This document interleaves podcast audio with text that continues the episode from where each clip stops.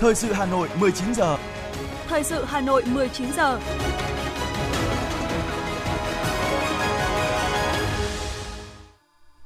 Kính chào quý vị các bạn, bây giờ là chương trình thời sự của Đài Phát thanh và Truyền hình Hà Nội. Chương trình tối nay Chủ nhật, ngày 12 tháng 3 có những nội dung chính sau đây.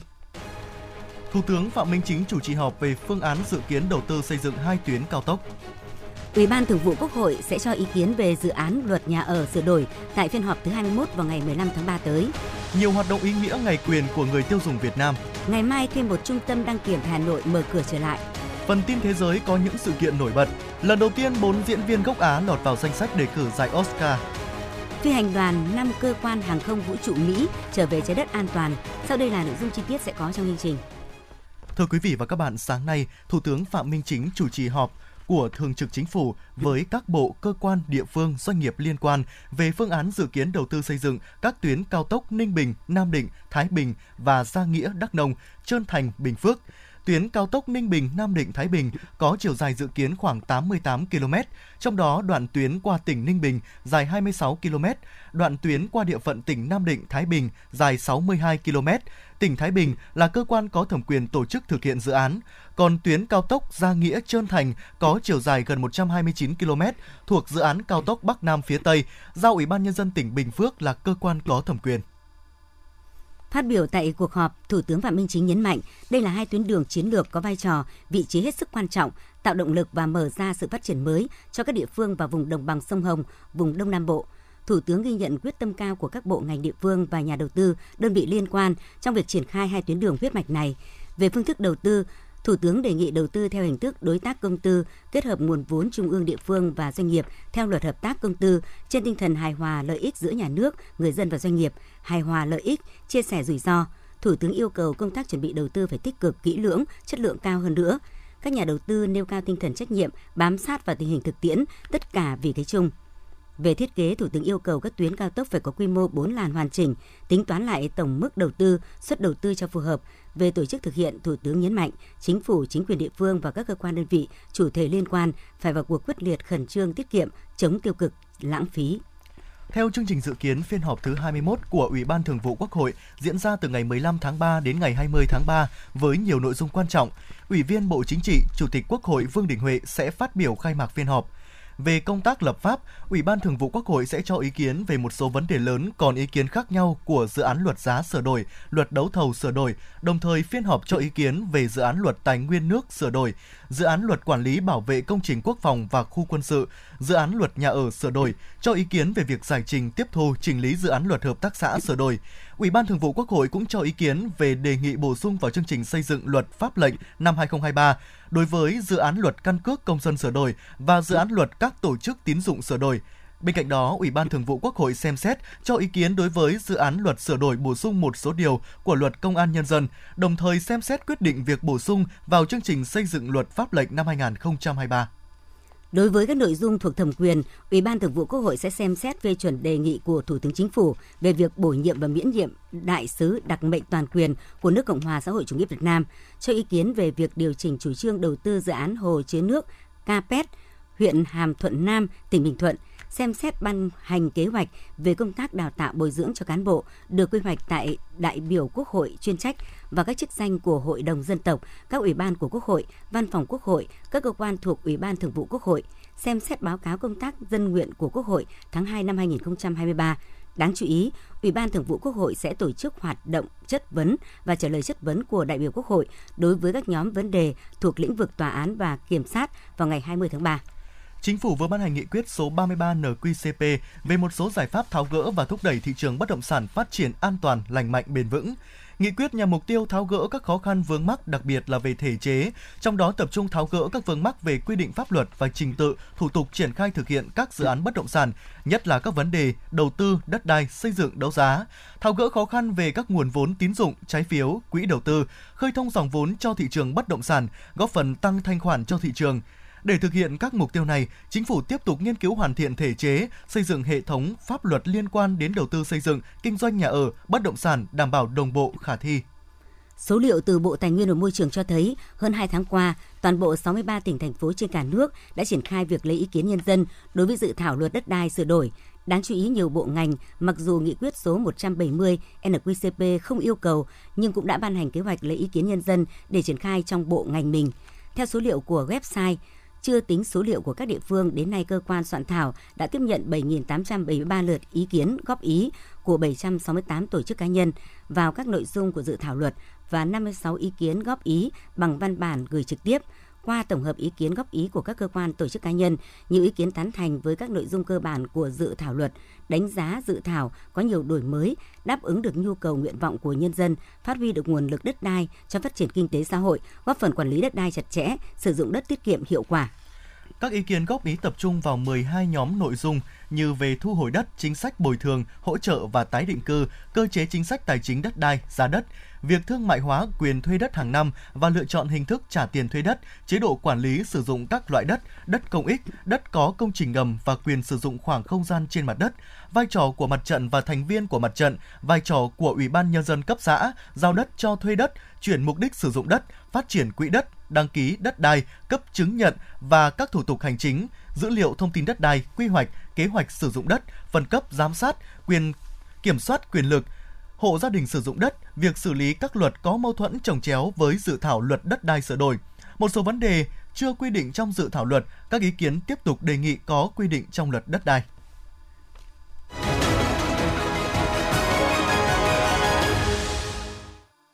Thưa quý vị và các bạn, cuốn sách kiên quyết kiên trì đấu tranh phòng chống tham nhũng tiêu cực, góp phần xây dựng Đảng và nhà nước ta ngày càng trong sạch vững mạnh của Tổng Bí thư Nguyễn Phú Trọng, trưởng ban chỉ đạo Trung ương về phòng chống tham nhũng tiêu cực là tài liệu rất giá trị cả về mặt lý luận và thực tiễn, có thể coi là cuốn cẩm nang về công tác đấu tranh phòng chống tham nhũng tiêu cực ở nước ta.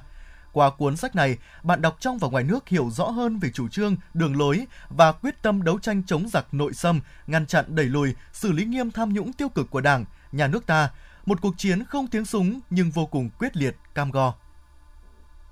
Tiếp tục bày tỏ niềm tin vững chắc vào sự lãnh đạo của Đảng trong công tác đấu tranh phòng chống tham nhũng tiêu cực và cho rằng vấn đề căn cơ trong đấu tranh phòng chống tham nhũng tiêu cực là phòng ngừa từ xa, từ sớm. Nhiều ý kiến nhận định công tác phòng chống tham nhũng tiêu cực của Đảng thời gian qua đã được triển khai liên tục quyết liệt và đạt được những kết quả tích cực – Bên cạnh việc cần liên tục quyết liệt phát hiện và xử lý kịp thời, nghiêm minh các vụ án liên quan đến tham nhũng tiêu cực nghiêm trọng, phức tạp, dư luận xã hội quan tâm thì cần phải tập trung lực lượng phối hợp chặt chẽ để giải quyết các vụ việc phát sinh mới với nguyên tắc tích cực, khẩn trương, làm rõ đến đâu xử lý đến đó, đồng thời cần kiên quyết xử lý nghiêm những người bao che, dung túng, tiếp tay cho tham nhũng tiêu cực, can thiệp cản trở việc xử lý hành vi tham nhũng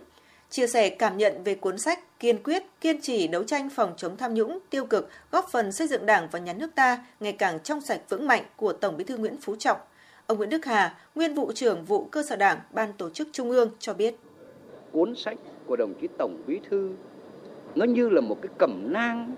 mà tôi có thể nói là nó phải trở thành cái cuốn sách gối đầu giường của mỗi một cán bộ đảng viên trong tình hình hiện nay. Khi đọc cái cuốn sách của đồng chí tổng bí thư ấy, thì dù người đó là ai làm gì ở cái vị trí khác nhau thì mỗi người đều rút ra cho mình những nhận thức mới những kiến thức mới và có thể nói thậm chí nó làm thay đổi cả cái nhận thức quan điểm mà nếu trước đây mình nhận thức chưa đúng. Cho nên có thể nói cuốn sách của đồng chí tổng bí thư có tác dụng rất lớn trong tình hình hiện nay, nhất là khi mà Đảng và Nhà nước ta đang đẩy mạnh cuộc đấu tranh phòng chống tham nhũng tiêu cực.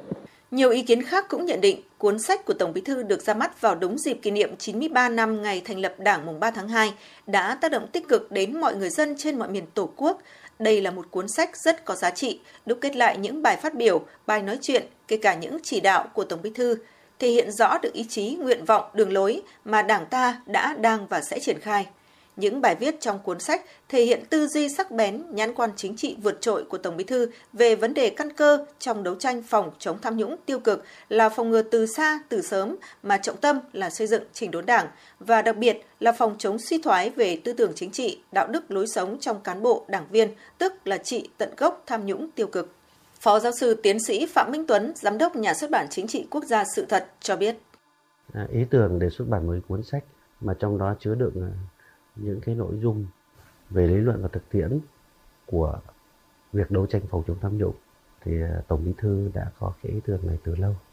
Bắt đầu từ năm 2022 thì Ban chỉ đạo Trung ương về phòng chống tham nhũng à, tiêu cực đã đưa vào kế hoạch để xuất bản cái cuốn sách này nhân dịp kỷ niệm 93 năm thành lập Đảng Cộng sản Việt Nam. Một cái giải pháp khen thưởng đó à, là à, cán bộ đảng viên luôn luôn phải tự rèn luyện, tự soi mình và luôn luôn giữ cái phẩm chất à, bản lĩnh chính trị à, trước mọi cái khó khăn, trước mọi à, cám dỗ và luôn luôn ý thức trách nhiệm của mình đối với đảng, đối với nhân dân.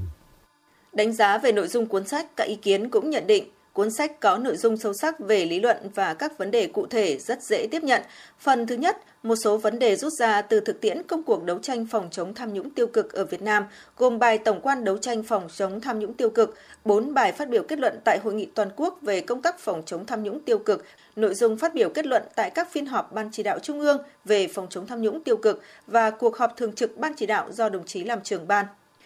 Phần thứ hai gồm 14 bài viết, bài phát biểu tiêu biểu về xây dựng chỉnh đốn đảng từ những năm đầu đổi mới 1986 đến nay và 8 bài về rèn luyện đạo đức lối sống của cán bộ đảng viên, trong đó có những bài được viết từ thập kỷ 70 của thế kỷ trước.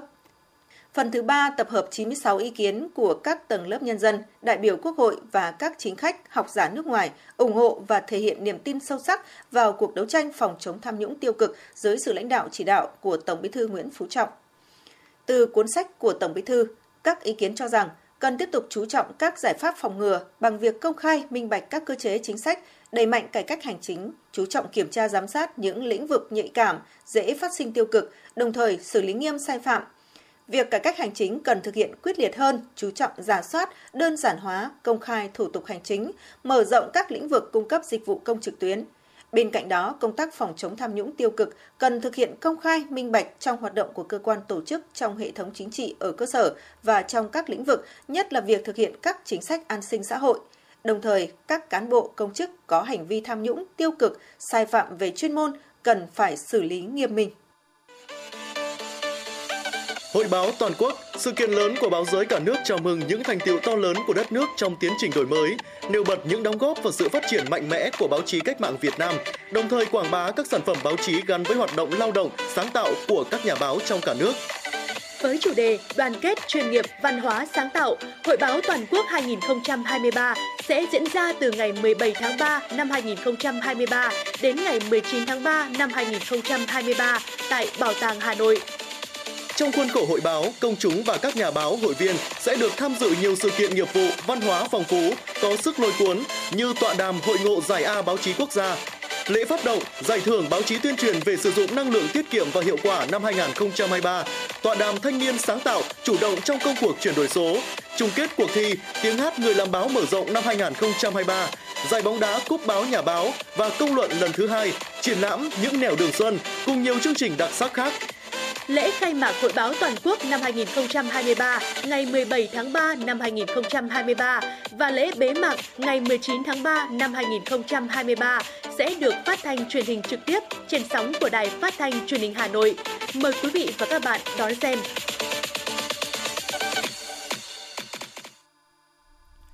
Những sự kiện nổi bật trên địa bàn thành phố sẽ tiếp nối chương trình. Nhằm hưởng ứng Ngày quyền của người tiêu dùng Việt Nam năm 2023, Hội Bảo vệ người tiêu dùng Việt Nam sáng nay vừa tổ chức lễ meeting và khởi động chương trình Doanh nghiệp vì người tiêu dùng cùng một chuỗi các hoạt động tại quảng trường Đông Kinh Nghĩa thuộc Hoàn Kiếm, Hà Nội. Ngày quyền của người tiêu dùng năm 2023 với chủ đề Thông tin minh bạch, tiêu dùng an toàn tiếp tục khẳng định ý nghĩa tầm quan trọng của thông tin đối với sự an toàn của người tiêu dùng trong quá trình lựa chọn thanh toán, sử dụng hàng hóa dịch vụ Đặc biệt, trong bối cảnh ngày càng có nhiều hành vi lừa đảo, xâm phạm quyền lợi người tiêu dùng trong các giao dịch trên môi trường trực tuyến. Nhiều hoạt động diễn ra như gian hàng quảng bá sản phẩm, dịch vụ vì người tiêu dùng, biểu diễn nghệ thuật sắc Việt, diễu hành xung quanh phố đi bộ Hồ Hoàn Kiếm với sự tham gia của hơn 700 người tiêu dùng trên địa bàn thủ đô. Cũng trong chương trình, 16 doanh nghiệp đã được trao giấy chứng nhận tham gia chương trình Doanh nghiệp vì người tiêu dùng năm 2023 nhằm ghi dấu và thể hiện trách nhiệm của doanh nghiệp hướng đến cộng đồng một cách chủ động, văn minh và hiệu quả. Thưa quý vị các bạn, đến thời điểm này, chuyện nông dân trở thành triệu phú tỷ phú trên chính những chân ruộng đói kém xưa kia đã không còn xa lạ. Có được kết quả này, một phần không nhỏ công tác dồn điền đổi thửa đã tạo ra những cánh đồng mẫu lớn và mở ra cơ hội làm giàu mới cho người dân ở các huyện ngoại thành. Bài viết giới thiệu của phóng viên Bích Ngọc. Cánh đồng trũng ngoài đê của xã Đồng Tháp, huyện Đan Phượng trước đây là hàng nghìn ô ruộng nhỏ lẻ manh mún. Người dân trồng lúa nhưng mỗi năm cấy cả xào ruộng cũng chỉ có thể thu một đến hai tạ thóc. Nhiều vụ thời tiết bất thuận thì chỉ được vài chục cân. Nhưng nay, cả cánh đồng sáng lấp lánh màu trắng của nhà màng trồng hoa, những ô ruộng đói kém nay đã trở thành những cánh đồng tiền trăm tiền tỷ. Người nông dân có cơ hội đầu tư máy móc, khoa học kỹ thuật và canh tác dễ dàng thuận lợi trên những ô thửa lớn, tạo ra sản phẩm hàng hóa với khối lượng lớn và chất lượng cao. Nhờ làm tốt công tác chuyển đổi mà đời sống người dân ở Đan Phượng ngày một khấm khá. Ông Bùi Văn Khá, Giám đốc Hợp tác xã Hoa Đồng Tháp, huyện Đan Phượng cho hay. Từ lúc mà tích tụ được dụng đất ờ, như này thì nói chung là cơ giới hóa, máy móc sẽ làm tạo điều kiện thay sức người mình rất nhiều và nó sẽ đỡ được à, sức lao động giảm sức lao động của mình đi thì những lúc đó là mình sẽ coi như là được ờ, nông nhàn hơn. Những hiệu quả mà mô hình trồng hoa nói chung và hoa đồng tiền nói riêng mang lại thời gian qua là cơ sở vững chắc để xã Đồng Tháp mở rộng mô hình, khuyến khích tạo điều kiện cho người dân thực hiện chuyển đổi, đưa cây hoa vào trồng chuyên canh trên đất lúa. Song song với đó, Đồng Tháp còn tạo điều kiện để những hộ nông dân như gia đình ông Khá thành lập hợp tác xã hoa để cùng nhau sản xuất, cùng nhau chia sẻ kinh nghiệm, trao đổi nguồn tiêu thụ cũng như đối tác cung cấp vật tư với hy vọng tạo chỗ đứng vững chắc hơn cho sản phẩm hoa của địa phương trên thị trường. Ông Nguyễn Văn Cường, Chủ tịch Hội Nông dân xã Đồng Tháp, huyện Đan Phượng cho biết. Quỹ hội nông dân xã Đồng Tháp đến tại thời điểm này về các nguồn vốn nó trên dưới chục tỷ để cho bà con nông dân vay vốn với giá thấp từ 0,4% mà, bà con nông dân cũng đã nắm bắt được cái nguồn vốn này và cũng áp dụng tốt trong cái việc mà xuất mô hình. Ngoài ra thì ngoài nguồn vốn mà được à, vay ưu đãi còn các cái việc mà được à, chúng tôi mời đi và tập huấn cũng như học tập các mô hình khác áp dụng khoa học kỹ thuật vào cũng như để là về việc mà mời các à, nhà chuyên gia cũng như các bên kỹ thuật người ta về hướng dẫn chăm sóc Ờ, kể về bảo vệ thực vật hay cũng như để là các việc chăm bón áp dụng các kỹ thuật mới để cho cải tiến cái mô hình của mình. Còn với ông Phạm Văn Hùng, vốn là người xã Di Trạch, huyện Hoài Đức, nhưng bị thu hút bởi những chính sách phát triển nông nghiệp của huyện Đan Phượng mà ông đã lặn lội về tận xã Thượng Mỗ để thuê hơn 9 hecta đất, vừa trồng ổi vừa trồng táo theo mô hình Việt Gáp. Quả ổi và quả táo của gia đình ông đã đủ điều kiện gắn sao ô cốp nên có đầu ra ổn định trên thị trường. Ông Phạm Văn Hùng, xã Thượng Mỗ, huyện Đan Phượng chia sẻ. Tổng diện tích của mình là 9 hecta mà thuê của đất Thượng Mỗ này là năm nay là năm thứ tư. Cái sản lượng của mình thì nó rơi vào 2 phần 3 là quả ổi, còn 1 phần 3 là quả táo. Thì quả ổi thì cũng đã đạt tiêu chuẩn ô cốp 4 sao coi nhà của thành phố. Còn quả táo cũng là đạt tiêu chuẩn Việt Gáp. Về thu nhập, doanh thu thì nói chung là từ ngày thành lập ờ, được vào ô cốp với cả Việt Gáp là, là chung thu nhập cũng sẽ cao hơn trước bởi vì nó hàng là hàng tiêu chuẩn đưa toàn các cửa hàng cung cấp. Thời gian tới, Hà Nội sẽ đầu tư chuyên sâu cho các vùng nông nghiệp hàng hóa đã hình thành theo hướng hoàn thiện cơ sở hạ tầng sản xuất gắn với xây dựng thương hiệu, hỗ trợ đầu ra cho sản phẩm. Đối với cây ăn quả, sẽ tập trung vào các vùng chuyên canh theo nhóm cây chủ lực như chuối, bưởi, nhãn, quy mô hơn 20.000 ha, rau màu là hơn 5.000 ha, hoa cây cảnh là hơn 9.000 ha. Hà Nội cũng tập trung phát triển chăn nuôi tại các vùng trọng điểm theo hướng bền vững, an toàn dịch bệnh, an toàn sinh học và chuyển đổi các vùng đất trũng, thấp sang mô hình lúa, cá cho giá trị cao.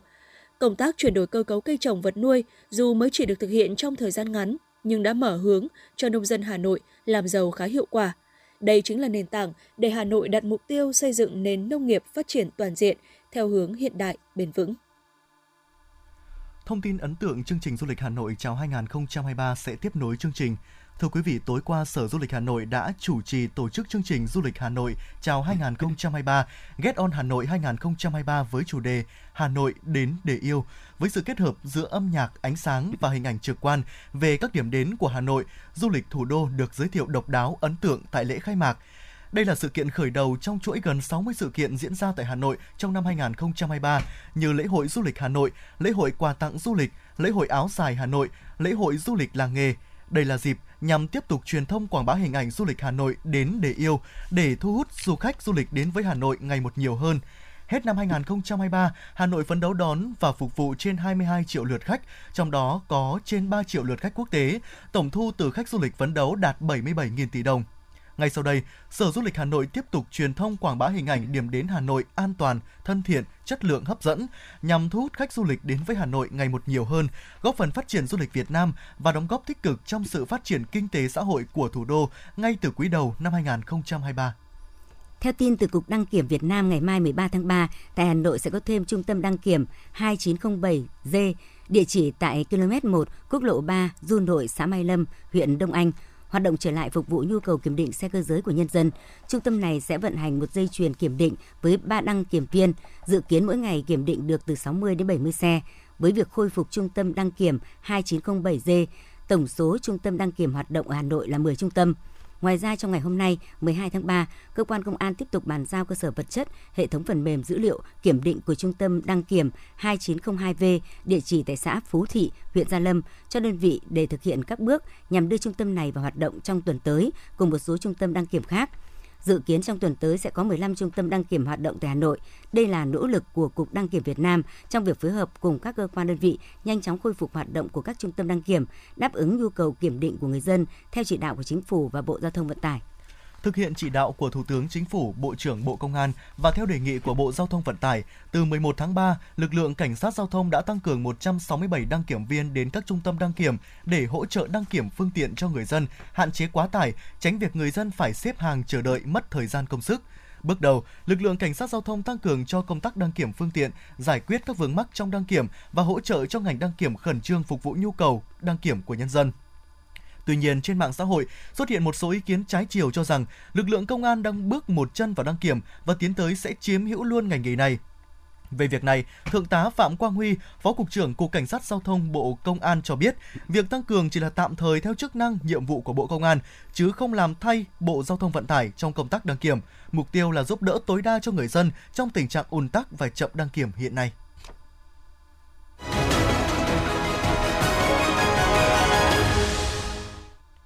Chương trình thời sự xin được tiếp đối xin được tiếp tục với những thông tin kinh tế xã hội. Thưa quý vị các bạn, sau hai lần liên tiếp điều chỉnh giảm, dự báo giá xăng dầu tại thị trường trong nước trong kỳ điều chỉnh ngày mai 13 tháng 3 có thể sẽ tăng. Theo dữ liệu của Bộ Công Thương ở chu kỳ này, ghi nhận giá xăng dầu thành phẩm trên thị trường Singapore tăng nhẹ so với cùng kỳ điều hành trước đó. Giá xăng bán lẻ trong nước vào chiều mai có thể được điều chỉnh tăng từ 110 đến 210 đồng một lít giá dầu hỏa và dầu diesel có khả năng tăng từ 570 đến 760 đồng một lít.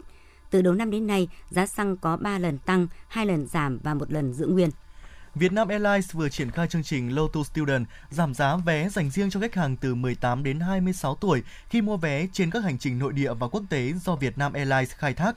Theo đó, năm 2023, Việt Nam Airlines dành tặng ưu đãi giảm 5% giá vé máy bay cho toàn bộ hành trình nội địa Việt Nam và giảm 10% khi khách hàng mua vé trên các chuyến bay quốc tế. Chương trình áp dụng cho hạng phổ thông tiêu chuẩn, phổ thông tiết kiệm và phổ thông linh hoạt. Đối tượng được hưởng ưu đãi trong chương trình này là những khách hàng ở độ tuổi từ 18 đến 26, là hội viên chương trình bông sen vàng và có thẻ sinh viên còn hiệu lực. Hành khách cần mang theo thẻ học sinh sinh viên khi làm thủ tục check-in. Vietnam Airlines cho biết sẽ triển khai thêm nhiều chương trình hấp dẫn dành cho khách hàng trẻ, các bạn học sinh sinh viên từ nay đến cuối năm.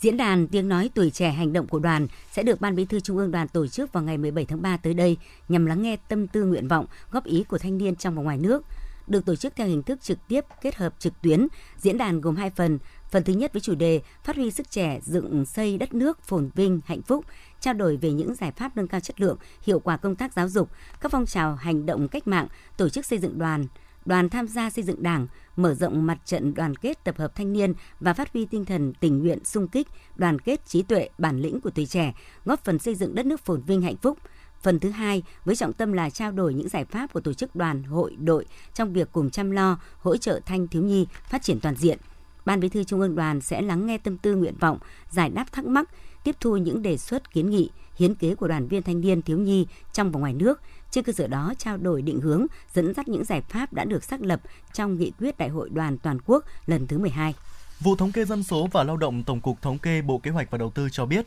Tổng cục Thống kê đang có những bước chuẩn bị cho sự kiện Việt Nam chào đón công dân thứ 100 triệu. Đây được coi là một mốc đáng tự hào giúp nâng cao vị thế của Việt Nam đối với bạn bè và đối tác quốc tế. Với quy mô dân số 100 triệu người, cộng với các chính sách khuyến khích đầu tư phát triển phù hợp, một môi trường chính trị ổn định, một nền văn hóa đậm đà bản sắc dân tộc, Việt Nam sẽ trở thành quốc gia đầy ấn tượng trong con mắt bạn bè quốc tế. Để đánh dấu sự kiện đáng ghi nhớ này, được sự đồng ý của Thủ tướng Chính phủ, Bộ Kế hoạch và Đầu tư, Tổng cục Thống kê, chủ trì phối hợp với Bộ Y tế, Bộ Công an, Ủy ban Nhân dân thành phố Hà Nội và các cơ quan liên quan tổ chức sự kiện lớn chào đón công dân thứ 100 triệu của quốc gia. Thời gian dự kiến diễn ra vào trung tuần tháng 4 năm 2023 với ba hoạt động lớn: lễ cổ động diễu hành 100 triệu dấu chân con cháu Lạc Hồng, lễ meeting sự kiện Việt Nam đón công dân thứ 100 triệu, lễ thăm và đón công dân thứ 100 triệu tại bệnh viện.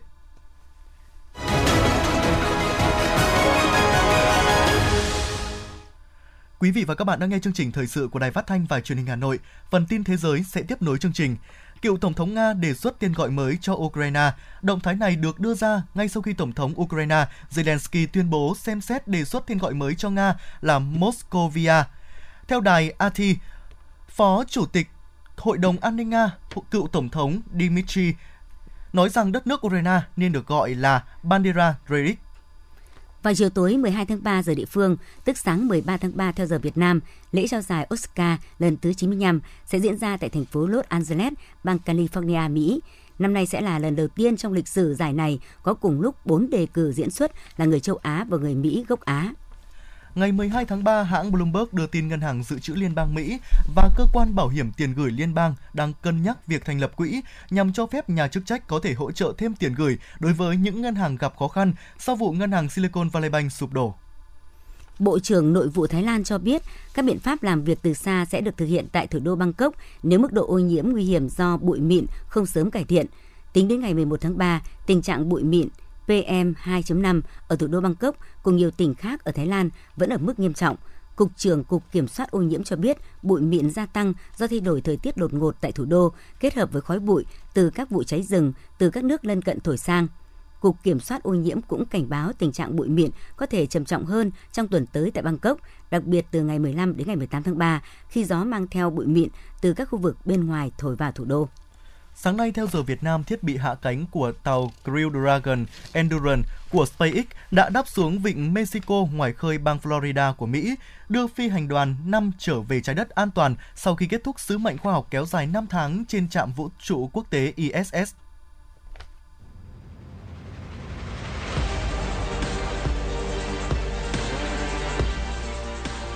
Bản tin thể thao Bản tin thể thao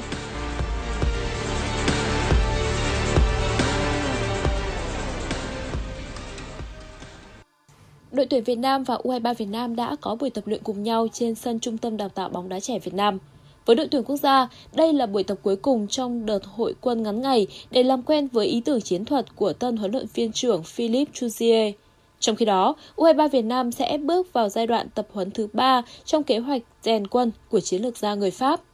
Kết thúc buổi tập, các cầu thủ đội tuyển quốc gia đã trở về câu lạc bộ chủ quản để tiếp tục chuẩn bị cho các giải chuyên nghiệp quốc gia sẽ trở lại vào đầu tháng 4 tới. Dự kiến, đợt tập trung tiếp theo của đội tuyển quốc gia sẽ rơi vào khung FIFA Days tháng 6 với lịch thi đấu giao hữu quốc tế sẽ được VFF công bố trong thời gian tới. Đội tuyển U20 nữ Việt Nam bước vào đợt trận cuối bảng F vòng loại thứ nhất giải bóng đá nữ U20 châu Á 2023 gặp đối thủ Ấn Độ.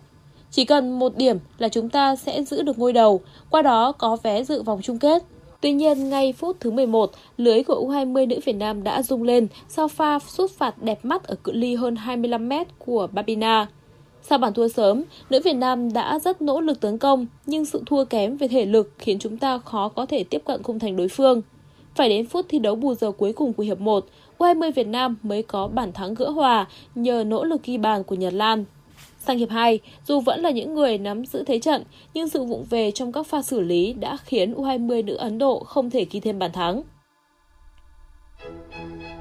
Dự báo thời tiết, theo Trung tâm Khí tượng Thủy văn Quốc gia, khối không khí lạnh đã bắt đầu ảnh hưởng đến vùng núi phía Bắc Bắc Bộ, khu vực đồng bằng và ven biển trời nhiều mây, có mưa, mưa rào và có nơi có rông. Gió đông bắc mạnh dần lên cấp 3, vùng ven biển cấp 4, cấp 5. Từ tối và đêm nay chuyển rét với mức nhiệt giảm xuống từ 18 đến 20 độ C.